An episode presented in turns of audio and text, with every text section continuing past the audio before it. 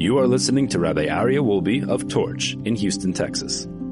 This is the Living Jewishly Podcast. All right, everybody, welcome back. Welcome back to the Living Jewishly segment, where we learn Halacha, one full chapter of Jewish law every week. So it's a new topic. This Sunday evening is the first night of Chanukah. And being the first night of Chanukah, I thought it was important this week, instead of continuing in our regular order, I think we're up to chapter eight, is to instead jump to the laws of Chanukah, which is chapter one thirty-nine in the Ketzar Shulchan Aruch, and we're going to do the entire chapter. Now, it's a little bit longer than our typical summary, but there's a lot of details. It's an eight-day holiday. We're going to start Sunday night, and we're going to finish the following Sunday night with the lighting of the menorah, and with all of the festivities as well, as eight days long.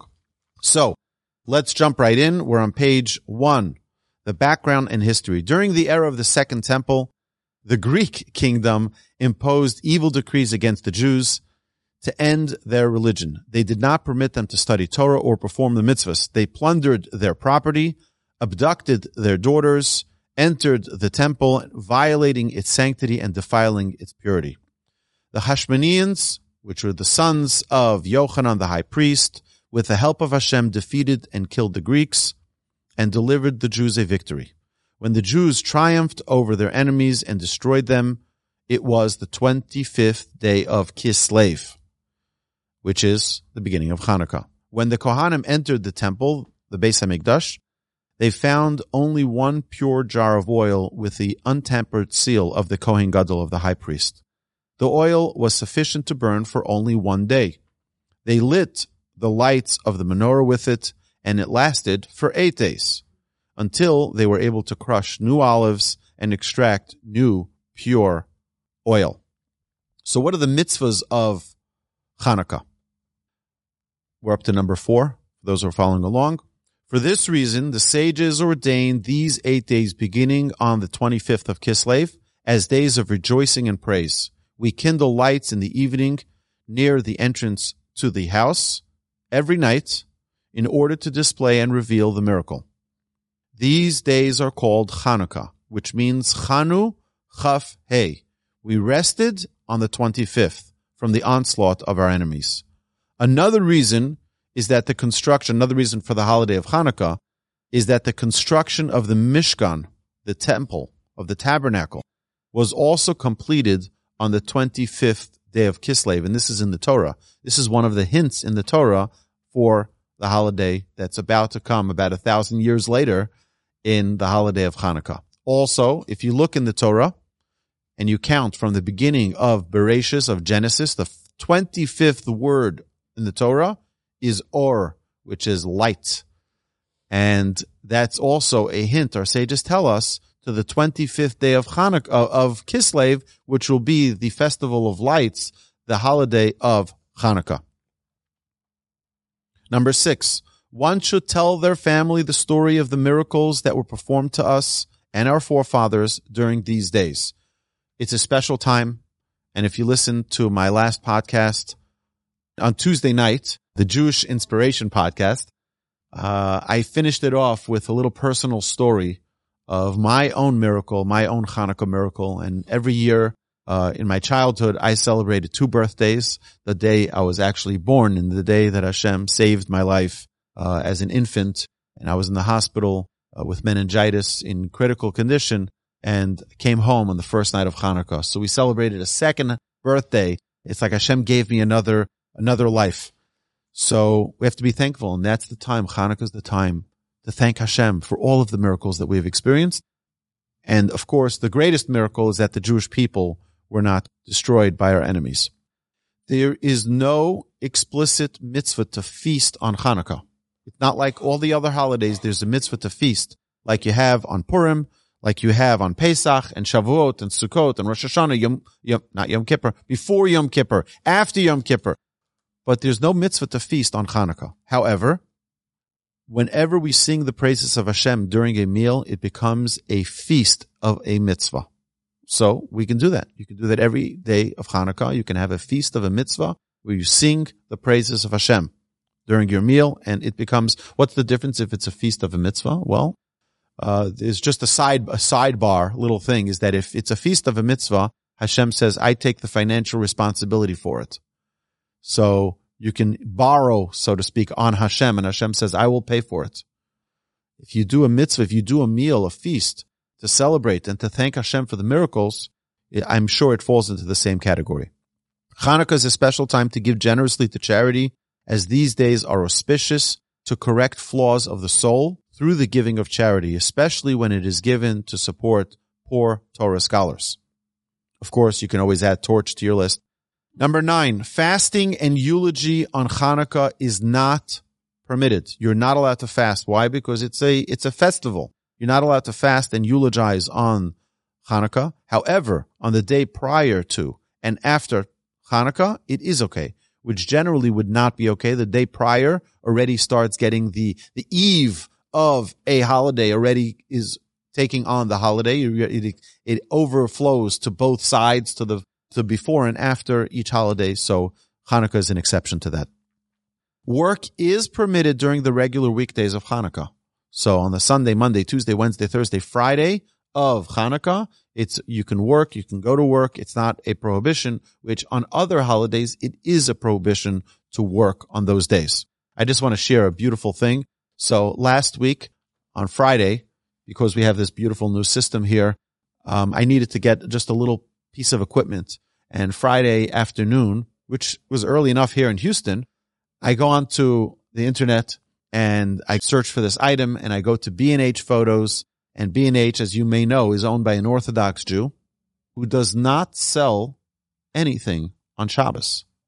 The website is closed on Shabbos. This is the biggest electronic store in the world. It's an entire city block in New York City. And guess what? He's closed for Shabbos. Nothing. You can't click checkout. You can browse all you want, but you cannot buy anything. And it says, due to the observance of Shabbat, we will be closed. Tomorrow you can come back, and it gives you the time when the website will be active again. That is what I call a true Kiddush Hashem, a glorification of God's name. It's an example. It's an example and a light to the world. And because already in New York, it was close to Shabbos, it was already Shabbos time. So it didn't let me from Houston. It didn't let me buy anything from their site. I thought that's such a beautiful thing. Women follow the custom not to do any work during the time that the Chanukah lights are burning. And the reason for that is because the cruelty of the evil Greeks were directed primarily to the Jewish women. The Jewish women are the foundation of the Jewish people. And if you get the Jewish women, you get the Jewish people. And the Jewish brides were forced to lose their virginity to the Greek generals before their wedding. The miracle came through Yehudis, the daughter of Yochanan the high priest, who was very, very beautiful, and the king wanted her to be with him. She told him that she would fulfill his request. However, she first served him cheese dishes. He became very thirsty. She then gave him some wine, and then under intoxication, he fell asleep, to which she cut off his head and brought it to Jerusalem on a stake. And when the generals saw this, they saw their king was dead. They fled. And that's how the Jews were victorious. Some don't mess with Jewish women. Don't ever mess with Jewish women, right? Some have the custom to eat dairy dishes on Chanukah to commemorate this miracle as well. Again, there's no obligation, and you don't have to say, well, oh, I only eat dairy because it's Chanukah, and you know that it's a custom. It's a nice thing to do. It's not an obligation. Oil and wicks. While it is ideal to use olive oil for the Chanukah menorah, as was used in the temple, any oil that produces a clear and bright flame, or even wax candles, are permissible for the menorah lighting. One should not use two candles braided together, as that would look like a torch. And wax from houses of idol worship are repulsive and should not be used for the menorah. Those little... Those candles that have stickers on them, you can find them in this. Those are not considered idolatry. Those are probably made by Jews anyway in a Jewish factory, but those that's not what it's referring to. Wicks do not need to be replaced nightly. One may light with old wicks multiple times until they are used up. That's fine. As wax candles can heat one another, it is best to separate them so that they do not melt and ruin the other candles. All wicks are valid for the Chanukah lights. I jump back to seventeen, but cotton wicks are ideal, I guess because it's the cleanest and it will shine the greatest light. Okay, now on to the menorah, number twenty. As is proper with all mitzvahs, it is proper to adorn the mitzvah and beautify them. One should use a metal menorah, and if possible, even a silver menorah, so that we beautify the mitzvah to the greatest of our ability. So you can have a little tinfoil menorah. You can have, there are many creative menorahs that you can make, but you want to beautify a mitzvah. That's why on Shabbos, it's special to light the candles on Shabbos, so people want to beautify that mitzvah. The esrog that we shake, the lulav, so people buy a beautiful silver box for the esrog, or they buy a beautiful bag for their talis. The idea is you want to beautify the mitzvahs. And it's a special, special thing that we, you know, anytime, you know, you don't just, guys, guys, this is for the guys. You don't just go to the store and buy your wife flowers. You look for the most beautiful flowers. You're doing a mitzvah, you do it in the most beautiful way. And the mitzvahs represent our relationship with Hashem. So we do the same thing. We want to beautify that mitzvah. A menorah made of earthenware becomes repulsive after one use and therefore should not be reused. It is proper for each member of the household to light their own menorah. One candle should be lit on the first night, two candles on the second, and so on. The menorah lights should be in an even row. One should not be higher than the other. Our sages teach us that the menorah is like all the Jewish people. We're all different. We all go different directions. But no one is higher than anyone else. No one is loftier. Everyone should be on the same level. The Shamash represents the Almighty. He ignites us all. That's higher.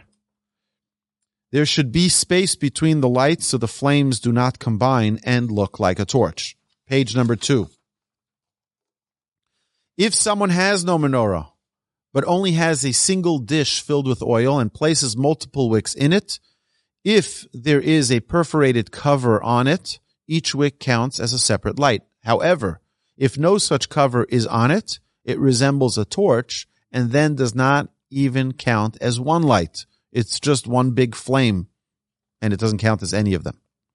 Two people should not light from the same menorah. For example, on day one, two people should not light a single light on the opposite ends of the menorah, since there is no way to tell how many candles are being lit for that night. No, everyone can light together, meaning you can light combined on one, but two separate people should not light one menorah on different sides. You know, I'm going to put my one over here, you're going to put your one over here on the same menorah. Exactly. On the same menorah. Yeah, no, no, you're good, you're good. All right, what's the proper placement? Each person should place the menorah in a separate place, meaning not right on top of each other. You should have them along the window. You can place them right alongside each other so that they can easily be, it can easily, easily be recognized how many lights are lit that night. The menorah should not be lit on the same place where candles are lit all year long. So it is obvious that these are Chanukah lights. It is a mitzvah to light the menorah in the doorway facing the street, in order to publicize the mitzvah. This is done by placing the menorah within six inches of the left doorpost, walking in, so that the mezuzah will be on the right and the Chanukah light on the left. This way you'll be surrounded with mitzvos. Since we live among non-Jews, some choose to light inside the house by a window facing the street. The menorah should be placed within range of vision, which is ideally three tfachim, which is twelve inches from the ground, and below ten tfachim, which is forty inches from the ground. That's the average height that people look at. But if it is placed above ten tfachim, it is still okay. Above forty inches is still okay. However, not higher than twenty amos, forty feet. So if you're in a high-rise building, you got, we'll talk about it in a second, um, that's outside the the range of vision and therefore should not be lit above forty feet high. If one lives in the upper floors of a high-rise building above forty amos, above forty feet, it is recommended to place the menorah near the door. And you can do that either near the door of the building or you can do it near the door of your apartment. Now, what's the proper timing? The proper time to light the menorah is immediately after the stars appear, and one should not delay. My rabbi says that in the northern hemisphere, it should be thirteen and a half minutes after sunset. That's when the stars are starting to appear, thirteen and a half minutes after sunset. Now, again, that doesn't mean you have to be like thirteen minutes and thirty seconds. The idea is not to delay it and, and for it to be uh, done properly. The menorah lights should burn for at least a half hour after the stars are visible. So I just want to give an, a disclaimer. If you buy those candles, the traditional candles like the Manischewitz candles, and this is not a knock on Manischewitz, so please don't sue me, okay? They're great candles. I used them my whole life, okay? But they don't always light a half hour. So you want to see to it that you have a candle that lights for more than a half hour if you're using a candle. If you're using oil, generally any amount of oil will last more than that. Before lighting the menorah in the evening, it is forbidden to do anything. Even studying Torah is forbidden. Well, you're supposed to light at the beginning of evening. So don't say, you know what, I'm just going to sit and learn with my study partner. And when I'm done, I'll light the menorah. Just light the menorah right away. Why? Because you're going to forget. It's not something we do every day of the year. And you're going to fall into your regular pattern. That way you don't forget. And that way uh, it doesn't slip away from you. One should, however, pray the Arvit, the evening services, prior to lighting the menorah. The entire household should gather for menorah lighting, so the miracle be proclaimed publicly. One should pour enough oil into the menorah to burn for at least a half hour after the stars are visible. If one mistakenly or inadvertently did not light in the proper time, they should light and recite the blessings if others in the household are still awake. So what happens if you... You traveled, you get back at ten o'clock at night, you get home, and someone is still awake? Great. Light the menorah then with a blessing. But if everyone is sleeping, you get home at two o'clock in the morning, light the menorah, but you don't recite the blessings. If others in the household are still awake. However, if the family is all asleep, one should light the menorah without a blessing. If one knows that they will be unavailable to light the menorah at night, for example, if someone's getting on a flight at three o'clock in the afternoon, they're flying to Europe. They're not going to be able to light a menorah on the plane, and they're not going to be able to light a menorah till they get there, which is going to be ready the next day. So what do you do? So you light the menorah after Plaga Mincha, which is an hour and a quarter halachic hours before sunset. Anybody know what halachic hours are? Halachic hours are like this. If you take the daylight time and you divide it into twelve. That's halachic hours. So if and if if sunrise is at six o'clock in the morning and sunset is at six o'clock in the evening, then every hour will be sixty minutes. But if sunrise is at five o'clock and sunset is at eight o'clock, then you have not a twelve-hour day, you have a fifteen-hour day, and you divide that into twelve, and you'll have an hour and fifteen minutes or an hour and twenty minutes is each halachic hour. And the evening will be condensed. There won't be a sixty-minute hour for the evening time. It'll be probably about forty-five minutes. You could do the math if you're a mathematician. Where's David? And figure out exactly the amount of time. But the idea is the halachic hours. So it can be an hour and a quarter halachic hours before sunset, provided that there's enough oil to burn until a half hour after the stars are visible. What's the order of lighting? On the first night, the furthermost light facing your right-hand side should be lit. Okay, so all we start all the way on the right. And then every day on the second night and each subsequent night, a light should be added to the left of the previous light's, night's light. A new light to the left is added and kindled first, and then light the one to the right. So you will always work. Right is always the most prominent. You start with the right. And then every day you'll work your, your way to the right, always of the night. Exactly. So you'll write this like the new one and then the old one, the new one and then the two old ones, and then the new one and then the three old ones. Okay, the blessings as we have here are, blessed are you, Hashem, our God, King of the universe, who has sanctified us with his commandments and commanded us to kindle the Chanukah light. That's the first blessing. Lahadlik ner shel Chanukah. The second is, she'as hanisim la'avoseinu b'yamim ha'im b'zman hazeh. Blessed are you, Hashem, our God, King of the universe, who performed miracles for our forefathers in those days at this time. And then the last is she'hachiyanu. Uh, blessed are you, Hashem, our God, King of the universe, who has granted us life, sustained us, and enabled us to reach this occasion. On the first night of Chanukah, all three blessings are recited prior to lighting the menorah. On the other nights of Chanukah, we do not recite the third blessing of Shehechianu. After reciting the blessings, while kindling the lights, we say Haneris Halalu out loud, which is right here. I printed it on the sheets, which is praising Hashem for all of the incredible miracles that he has given us. Number forty-six, the core of the mitzvah of menorah is the lighting. As we discussed in our Talmud class, you can listen to the podcast on the Thinking Talmudist podcast. It is the lighting. Therefore, one should be careful that before lighting the menorah, the menorah should be prepared in a proper place and have the proper amount of oil. Making changes after the menorah is lit renders the lighting invalid, and the menorah must be relit. So let me give you an example here. What happens is like this. If you light the menorah someplace, and then you say, oh, I was supposed to light it by the window, and you bring it to the window, it's the lighting. The lighting has to be in the right place. So now moving it to the right place, you have to relight it in the right place.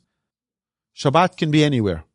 No, you're not supposed to move them after, but it doesn't need to be in a place where it's, well, it needs to be visible only for, for Kiddush. It needs to be visible. Some people have the beautiful custom to put it on the Shabbos table so that they can enjoy it, can add to the romance element. If you think it started in Italian restaurants, you're wrong. It started in Jewish households. But that's the idea, is you want to have that atmosphere and you want to enjoy the enjoy the Shabbos lights. The Chanukah lights we don't enjoy. We're not allowed to enjoy them. We're not to derive any pleasure from them. You can look at them only. And that's part of what we see here in this in this phrase that we say uh, during lighting, during kindling the lights. We say, and we are not permitted to make use of them, but only to look at them. We're only allowed to look at the lights. Our sages teach us that the lights infuse spirituality and holiness. They cleanse our eyes. They infuse our soul, our neshama, with holiness and spirituality. Number forty-eight. If the menorah lights are extinguished, it is proper to rekindle them again. It is proper to be strict and not rekindle an extinguished light from another Chanukah light, but instead light only from the shamash or from some other source. So we don't use the Chanukah lights even to light another Chanukah light. We use only the shamash, and that's what the shamash is there for, and we're going to talk about that right now. What is the shamash? It is forbidden to derive any benefit from the lights of the menorah. Therefore, it is the custom to place the shamash near the candles so that if one mistakenly uses the light for any reason, it will be considered of the shamash light that was used.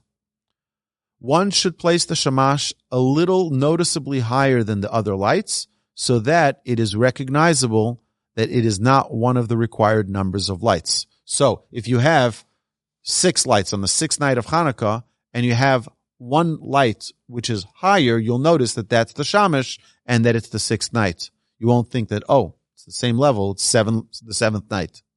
You don't want to make that mistake. So the shamash is always a little bit higher. Now, synagogue. The menorah should be lit publicly in the synagogue with the proper blessings. So the regular services that go on daily in all of the synagogues should include the menorah lighting publicly, and all the blessings should be recited. The person who lights the menorah in the synagogue should repeat the blessings again when lighting at home. The menorah is placed near the southern wall, front southern wall of the synagogue, and it is kindled between Mincha and Mariv. One does not fulfill their obligation with the lighting of the menorah in the synagogue. Each person should light again in their own home. So someone shouldn't say, well, you know what? I saw the, I did the lighting in the synagogue. I'm good. No, you have to light again in your home. Now, what do we do with a mourner? A mourner should not be the one to light the menorah in the synagogue on the first night of Hanukkah. Why? Since we recite the blessing of Shehechiyanu, Shehechiyanu should not be recited publicly by a mourner. A mourner can say Shehechiyanu in his own private home, and an onain, an onain is a mourner prior to the burial of the deceased. Prior, okay, a mourner prior to the burial who is not obligated in any mitzvahs until after burial should not light the menorah, but instead should let someone else recite the blessings and light the menorah, and he, the onain, should respond amen. Women and children, although women are not obligated to time-bound mitzvahs, they are obligated to kindle the menorah because they were directly involved in the miracle of Hanukkah. A woman may light the menorah on behalf of her entire family. A child who has reached the age to be trained for mitzvahs, which is the age of twelve, should also light a menorah. Now, you can have a child at the age of three light a menorah. That's fine. But at the age of twelve, you should encourage them to do so, if, even if they don't want to. A blind person should partner by contributing financially towards buying the oil and wicks, and thus fulfilling his obligation through his partnership. If he has a wife, she should light the menorah for him. A blind person who is alone and has no menorah partner should light with someone else's assistance. Erev Shabbos, right before Shabbos, and right after Shabbos, what do we do? On Erev Shabbos, the menorah should be lit before the Shabbos candles, because as soon as you light the Shabbos candles, it's Shabbos. You can't light more candles. So you light the menorah first, and then you light the Shabbos candles. It is proper to pray Mincha before lighting the menorah, and many synagogues will have an earlier minyan for Mincha so that people can go home, light the menorah, light the Shabbos candles, and then return for the Shabbos services. One should pour enough oil into the menorah to burn for at least a half hour after the stars are visible. It's particular with Friday night, when you're lighting a little bit earlier than typically, you should, um, why? Because you light the candles eighteen minutes, you light the Shabbos candles eighteen minutes prior to sunset, which is about forty minutes prior to, to the stars being visible. And then it still needs to be another half hour after that. But anyway, if you put a nice little spill of the olive oil into the cups, it should last for more than that amount of time. One who lights the menorah near the door should be very careful to place something between the menorah and the door so that the wind will not blow it out when the door opens and closes. And that's something that you don't want to do, particularly on Shabbos, because if the lights get extinguished during Shabbos, you can't relight them on Shabbos. So Halacha says to be extra careful to ensure that it doesn't get blown out. Havdalah should be recited.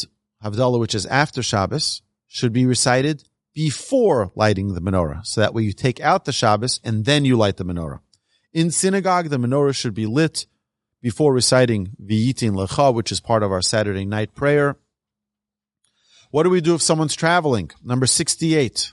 If one is traveling and away from home, and they know that their wife is lighting back home the menorah for you, a menorah should also be lit wherever the traveler is without reciting the blessing. So let's say someone has a business trip.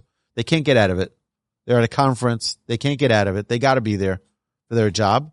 So if their wife is lighting back home for them, that's great. He fulfills his mitzvah, but it's best for him to also light the menorah wherever he is, but without a blessing. When traveling, it's always best to hear the blessing from someone else who's lighting and have in mind to fulfill the obligation with their blessing, respond amen, and then light the menorah without a blessing. If someone's wife is not lighting a menorah at home for them, or, for example, a yeshiva student who's boarding at a family, which used to be very common. The yeshivas didn't have dormitories and big facilities, so they would put people in, in, in local homes. They would be boarding at local homes. So they should light their own menorah and say the blessings. Alternatively, one can partner with the head of the household by giving some money to share in the menorah's oil and wicks. You give twenty-five cents, you give a dollar, and now you're a partner in the expenses of the menorah, and now they're lighting on behalf of you as well. It is proper for the head of household to add a bit more oil than is required for their partners. It is also best for each person to light their own menorah. Always the best thing for every person to light their own menorah. Someone who is not home but in town should return home to light the menorah when it is time to light. So a person shouldn't say, you know what, I'll just I'll get home whenever I get home. No, it's best get home, light the menorah at the right time, and then go back to doing what you're doing. So even if someone is working, they're a lawyer, and they sit at work, you know, till eleven o'clock at night, come home, light the menorah, spend some time with your family, and then go back to work. The remaining oil after Chanukah, since the oil is used for the menorah and it is a mitzvah, it shouldn't be simply discarded after Chanukah, but it should be burned. Additionally, one should not derive benefit from the oil unless an advance provision is made. There's some people who use that oil for some type of medical use because it's special mitzvah oil. You have to make that provision in advance. Okay, the prayers of Chanukah. Now we're done with the menorah. If there's any questions, we'll take the questions after regarding the menorah. But now we're just going to talk quickly the last few halachas about the prayers of Chanukah, the Torah reading of Chanukah, and Rosh Chodesh, which always falls out during Chanukah. The prayers of, of Chanukah. During the eight days of Chanukah, we add Al Hanisim for the miracles. It's a special prayer that we add in the Shemona Esrei, in the Amidah, after Modim, after giving thanks to Hashem. And in the benching, when we give grace after meals, we also add it after Noda Lecha, after giving thanks. If one forgot to say Al Hanisim and became aware of it before saying Hashem's name in the following blessing, they should return to say Al Hanisim, to say for the miracles. However, if Hashem's name was already said, they should continue and not turn back. Throughout Chanukah, we recite the complete Hallel right after the Chazan's repetition of the Amidah, and we do not say Tachanun, the supplications. We do not say Kel Erech HaPayim, Lamnatzeach, nor Tzidkascha Tzedek by the morning Shacharis prayer. Torah reading.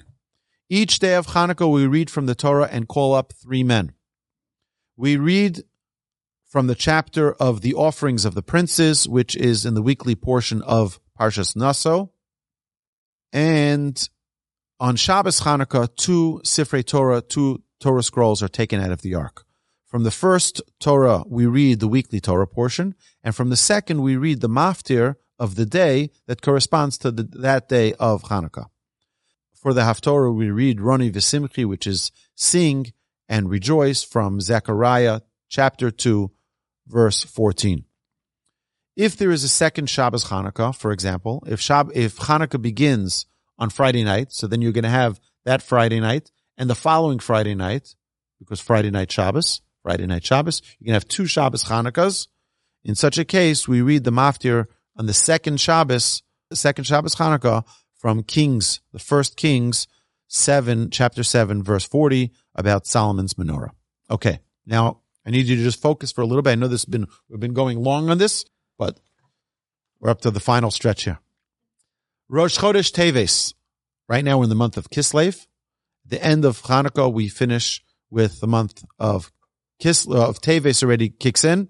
So we have two days of Rosh Chodesh. When Rosh Chodesh Teves occurs on a weekday, two Torah scrolls are taken out of the ark. From the first one, we read the portion of Rosh Chodesh and call up three men. And then we call up a fourth person to read from the second Torah, the Chanukah reading. So there's a very important, a very general rule that we know in all of Halacha. And because this is a halacha class where we're learning about Jewish law, it's important to know this halacha. And that is very simple. And that's number eighty-three. The halacha teaches us that we always give precedence to a regular practice over an occasional practice. Therefore, since Rosh Chodesh is more frequent than Chanukah, we read the Rosh Chodesh Torah reading before the Chanukah one. We always do the regular practice over the occasional practice. So, what happens if you have Shabbos and Chanukah and Rosh Chodesh? Which we'll see in a minute. Okay, if by mistake the Chanukah reading began first, the reading should be completed, and then the other aliyos of Rosh Chodesh should be read. The other Torah parts of for the Torah readings for Rosh Chodesh should be read. If they forgot to switch Torahs for the fourth aliyah for Chanukah, so you're supposed to read three for, for Rosh Chodesh, call up three people for Rosh Chodesh, have a fourth person for Chanukah, but what if they forgot to switch Torahs for the fourth aliyah for the Chanukah reading, and instead they read the fourth aliyah for Rosh Chodesh, like we typically do on Rosh Chodesh? We have four. They should call a fifth aliyah on the second Torah, and all this so that the second Torah not be slighted and wrongly concluded that it might be a defective Torah.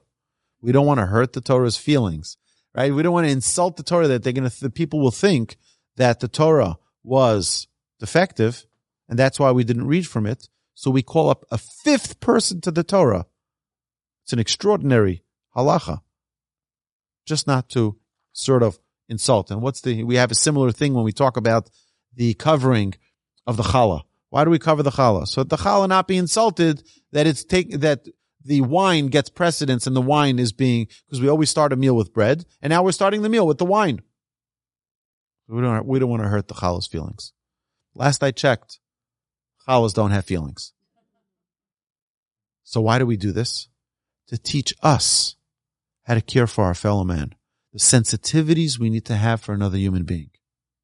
It is so important. It is so precious how the Torah teaches us and guides us the proper conduct.